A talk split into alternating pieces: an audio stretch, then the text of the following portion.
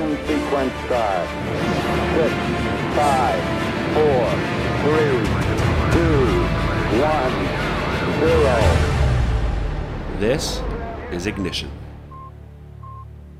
Welcome to Ignition, a radio show and podcast for the new evangelization. I'm your host, Dr. Chris Burgwald, and we want to launch your own efforts to explain the Catholic faith and to invite others to live it.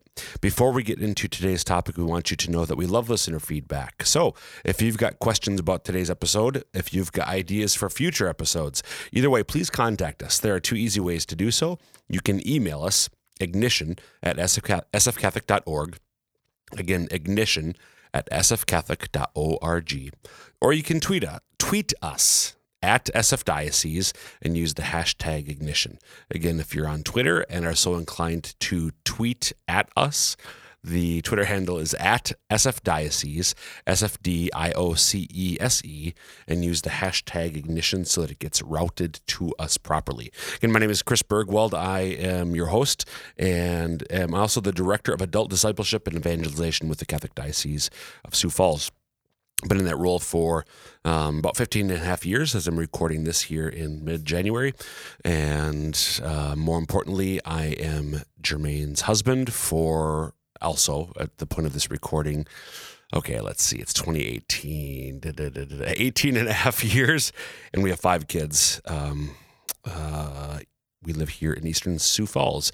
My guest host today is me, so I'll be introducing my. No, it is. It's a solo show today. Most of the time, um, regular listeners to Ignition would know that t- the, the the the vast majority of episodes, um, I've got a, a co-host, but uh, that didn't work out for this week. So I uh, just wanted to share uh, a specific topic that came up recently um, with all of you. So we'll see how it goes. It might uh, be a to be continued. Um, so we'll see how today goes. And the topic is uh, what I'm talking about is how to read Scripture, how to read the Bible.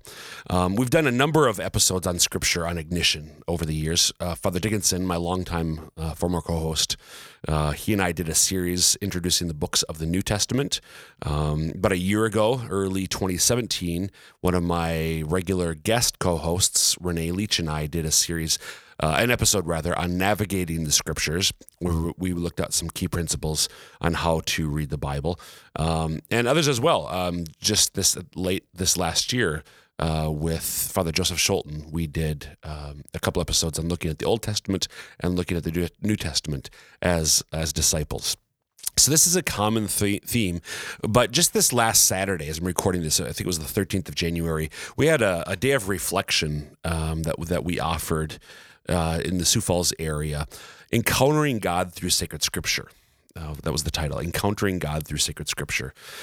Uh, and, and, as part of that day, uh, I went back to some of those those principles, those, those those keys to unpacking, to reading Scripture that that Renee and I talked about about a year ago. Um, and just as I was presenting that to the audience that day, uh, and talking with with uh, fellow presenters, some of the participants afterwards, I just thought it might be uh, worth doing an episode of Ignition, revisiting those principles uh, that the Church gives us for how to read Scripture, and that's what I'm going to do um, in the, this episode. At least um, I, I, I not necessarily going to get through all five. Don't know if we'll finish one. We'll just see um, how it goes. But want to look again at how the Catholic Church invites us to read the Bible. Um, that's what we're going to be look, that's what we're going to be looking at over the course of this episode, and again, maybe maybe maybe future episodes as well. And the way that I'm going to do this, as always on Ignition, what we want to offer you is not just our opinion, my opinion. Um, I do have a doctorate in theology, but my job is not to tell you what I think. My job and my role as director of adult discipleship and evangelization for the diocese is to tell people what the church thinks, um, because the church is. Uh, the means, uh, as, as we Catholics understand it, the means by which Jesus communicates uh, his truths to us throughout time.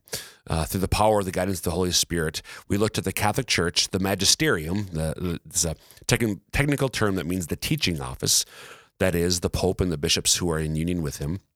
We look to the magisterium um, as the means by which God reveals and passes on um, and proclaims His truth throughout all time since the time of Jesus. So, uh, as as um, an employee, as a lay minister in the Catholic Church, my task is not to merely to share with you what Chris Burgwald thinks, um, even what Dr. Chris Burgwald thinks, but rather what does the Catholic Church say? Because that's ultimately what what matters. So, um, what does the Catholic Church say about how to read Scripture? What we're going to be looking at here is the the summary presentation the church gives in the Catechism of the Catholic Church. Um, the Catechism of the Catholic Church came out in 19. Well, the, the final edition came out in 1997. Um, it's a it's a it's a pretty fat book. It's a few hundred pages long, but it's a summary. It's a compendium of everything, an organic presentation, really, of everything that we believe as Catholics. It's a summary of 2,000 years of uh, teaching about who Jesus Christ is and what God has revealed to us through him. Um, Jesus being, of course, God Himself as well. So the Catechism gives us the the Church's authoritative teaching on almost everything, at least all of the essentials, uh, including Scripture and how we ought best to approach it to understand really what what Scripture is trying to say to us. So I'll be giving you what the Church teaches us as summarized within the Catechism, of the Catholic Church. But before we get it, and it's going to be paragraph 109 and following for those of you who want to follow along at home. or if you want to look this up um, when uh, when you're able to to take a look at the catechism. If you don't have a copy of the catechism, the content of it it's it's online. You just uh, do an internet search for Catechism of the Catholic Church. It's hosted at the Vatican website as well as uh, some other websites uh, as well. But you can find what I'm what we're going to be looking at here uh, on on the internet. Again, if you already have a copy, you can certainly buy a copy at uh, most bookstores. If they don't carry it, they can get it for you. Certainly, online books booksellers as well. So, but before we get into the top, the, the content of how to, what these principles are, I want to begin with why even um, look at this question of how to read scripture. Well, isn't it pretty straightforward? It's a book, right? You open up and you read it. Uh, that's true. You can, it is a book and you can open it up and read it. But the fact of the matter is, many people, probably most of the people who have tried to do that, uh, inevitably, invariably, will run into some obstacles, some difficulties in their reading. So again, we're it's it's still January of 2018, uh, the time of trying to maintain New Year's resolutions, making and maintaining them, keeping them. And many many Christians um, w- will set out as as their goal to read the Bible this year, maybe for the first time, maybe for the fourteenth time, but to read the Bible through in the year, and especially for those who have never done it before. Um, good intentions, as with most resolutions, sometimes what sometimes give way to uh, difficulties, um, obstacles rise up and, and make it hard to complete the task. And in the case of reading the Bible, especially cover to cover, what many people run have run into um, is you get a few books into the Bible, uh, and by that I mean the, the, the Bible being comprised of seventy three different books. It's actually a collection of books, not just one book. But we get through Genesis, Exodus, sort of into Leviticus, and then Numbers and Deuteronomy. And a lot of people, it starts to bog down there because some of these passages in Scripture, to the vast majority of us at least, get a little bit, frankly, dull uh, a little bit boring. Lots of names, some lists of names sometimes, lots of um, laws, rules, um, regulations given. Even in Exodus, that's the case. Um, and so it can be a bit of a challenge to sort of persevere and push through. So a lot of people um, will end up bailing um, somewhere in the first five books of the Bible in their their resolution to actually read the Bible. So that's one thing that can happen. Another thing that can happen is somebody will um, take a different approach and maybe just uh, read the Bible randomly. Well, you can also so just opening it up randomly, and it's the inspired Word of God, which is true. Um, every word is inspired, which is true. Um, so I, am going to see what God has to say to me by sort of just flipping the pages, eyes closed, stopping at a page, put my finger down, and read that passage. Uh, now, again, Bible's inspired, every word of it. Uh, and so there can be some some spiritual benefit gained from that approach, but usually the vast majority of instances, um, just that sort of random verse reading uh, is not going to be helpful for understanding the, the, the the depth of what Scripture has to say to us. Just focusing on one particular randomly picked passage, um, while there can be something there for us, sometimes there won't be. any, like, what does this mean? Um, other times uh, there might be something there, but we're the, the, without the larger context, um, that's going to be lost. So I'm just gonna, as an experiment right now while I'm recording, I'm going to do this little approach. I'm randomly flipping. Um, I'm putting my finger down. This is where am I? Second Kings, which is in the Old Testament, um, and it landed on um, chapter 20, verse 17. Behold, the days are coming when all that is in your house and that, that which your fathers have stored up till this day shall be carried to Babylon. Nothing shall be left, says the Lord. What does that mean to me? Babylon, Babylon. So Babylon is in um, uh, is is a term referring to a nation that's modern in modern day Iraq, ancient nation um, that was long gone by the time of Jesus Christ. But at the time that Second Kings was written, um, a few centuries before Jesus, six-ish centuries before the time of Christ, uh, it was a it was a, a regional power, a quote unquote world power. So I read that passage. What does that mean to me? Uh, I don't think my possessions are going to be taken away to Babylon anytime soon. Um, and that's where that sort of random reading um, can be unhelpful. And some people will try that and they don't get anything, so they stop that as well th- those two approaches, and there's other others as well. Again, there's can be benefit gained, but what I want to offer to you is is how the church encourages us, recommends to us um, that we read Scripture. What are the again the principles that the church sets forth to read the Bible? So again, just set having have it sort of set things up that way. Let's let's dive in now to what the church says about how we are to interpret Scripture. The first thing that I want to note um, when you look at the Catechism um, in Article 109, um, not page 109, Article 109.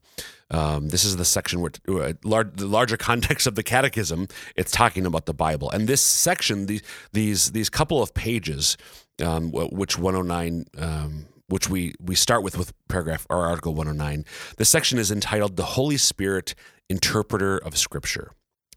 The holy spirit interpreter in scripture. And right there in the the title of this subsection i think we find something important for uh, uh, understanding the catholic church's approach to reading and understanding the bible. Um, there's a quote from the second vatican council that's found within this section that says Sacred scripture must be read and interpreted in the light of the same Spirit by whom it was written. Again, sacred scripture must be read and interpreted in the light of the same Spirit by whom it was written.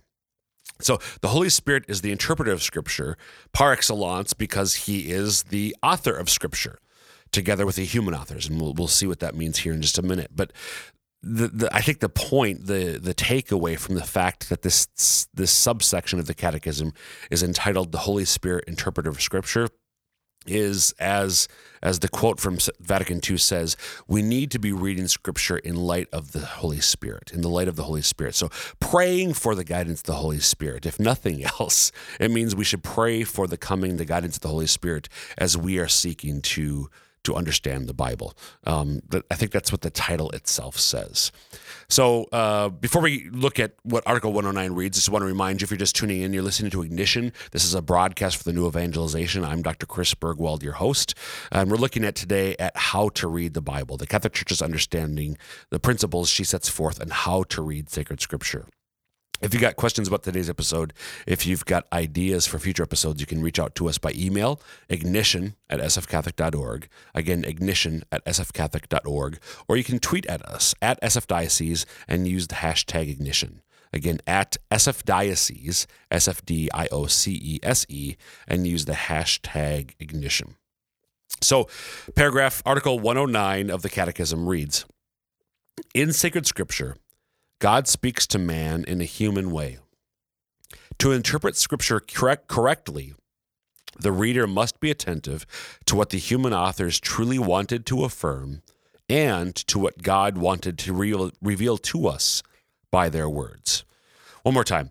In sacred Scripture, God speaks to man in a human way.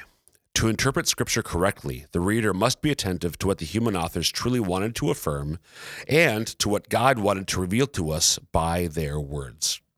So, two sentences there in Article 109. The first makes to us maybe the obvious point that God speaks to us through Scripture. God speaks to us in a human way. Again, that's sort of obvious, um, at least to to uh, to Jews with regard to the Old Testament, to Christians with regard to the Old and the New Testaments. That well, we believe that this is God speaking to us and obviously he does so in a human way. But we might, um, and I shared with, the, with this with the audience at, at the day of reflection um, on the 13th. I think that might be something for us to sit with and to reflect on, to pray with, to meditate.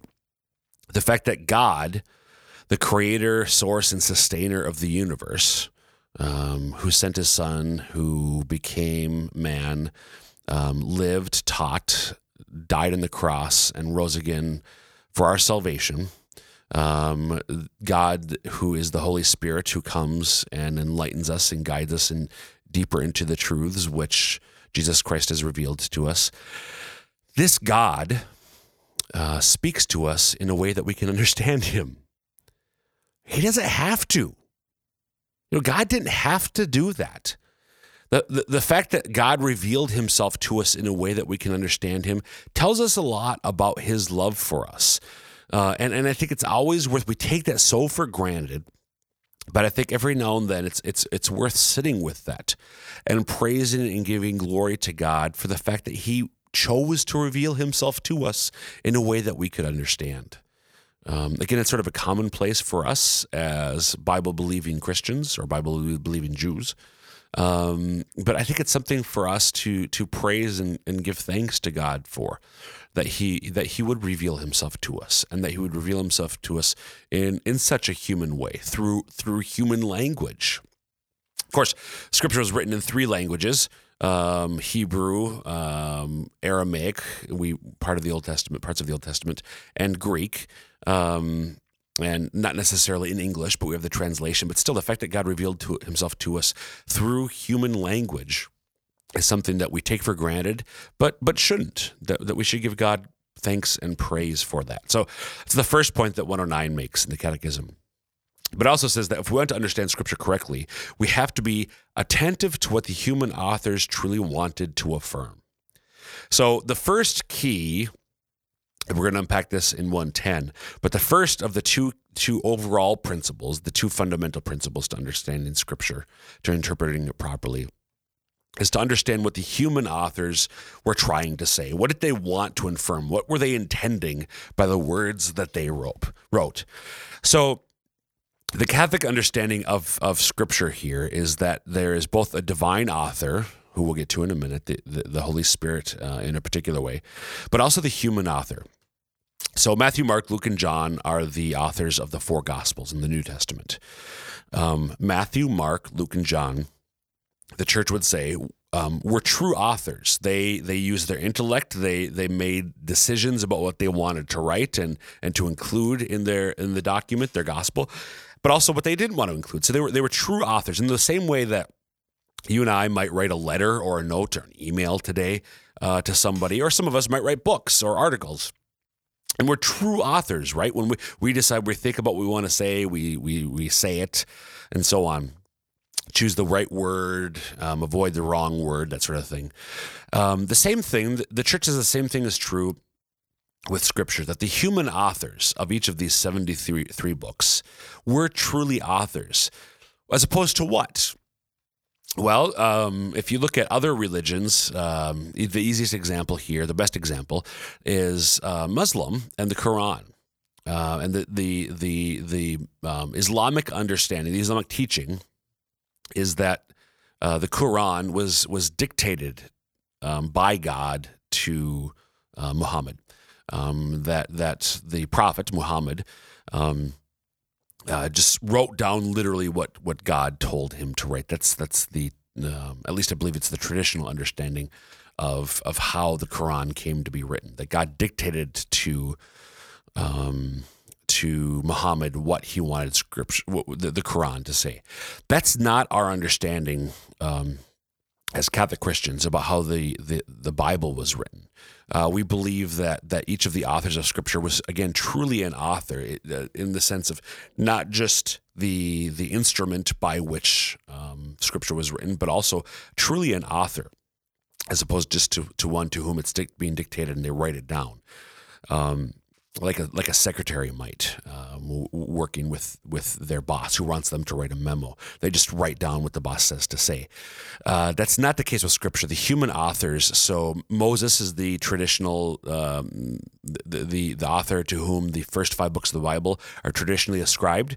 Uh, and so we believe that Moses or or whoever it was who actually wrote them, if it wasn't Moses, truly was an author was the author of those books of the Bible as well. So all the books of the Bible written by human author, they really were authors um, and not just dictation machines who wrote down what it was that God wanted them to say.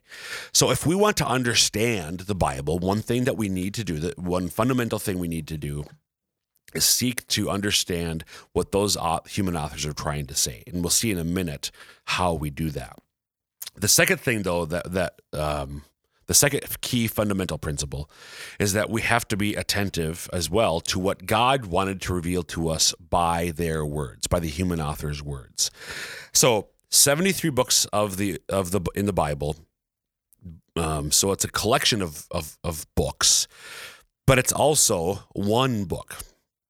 Why? Why are these 73 books brought together uh, under uh, one set of covers, if you front cover, front cover, back cover?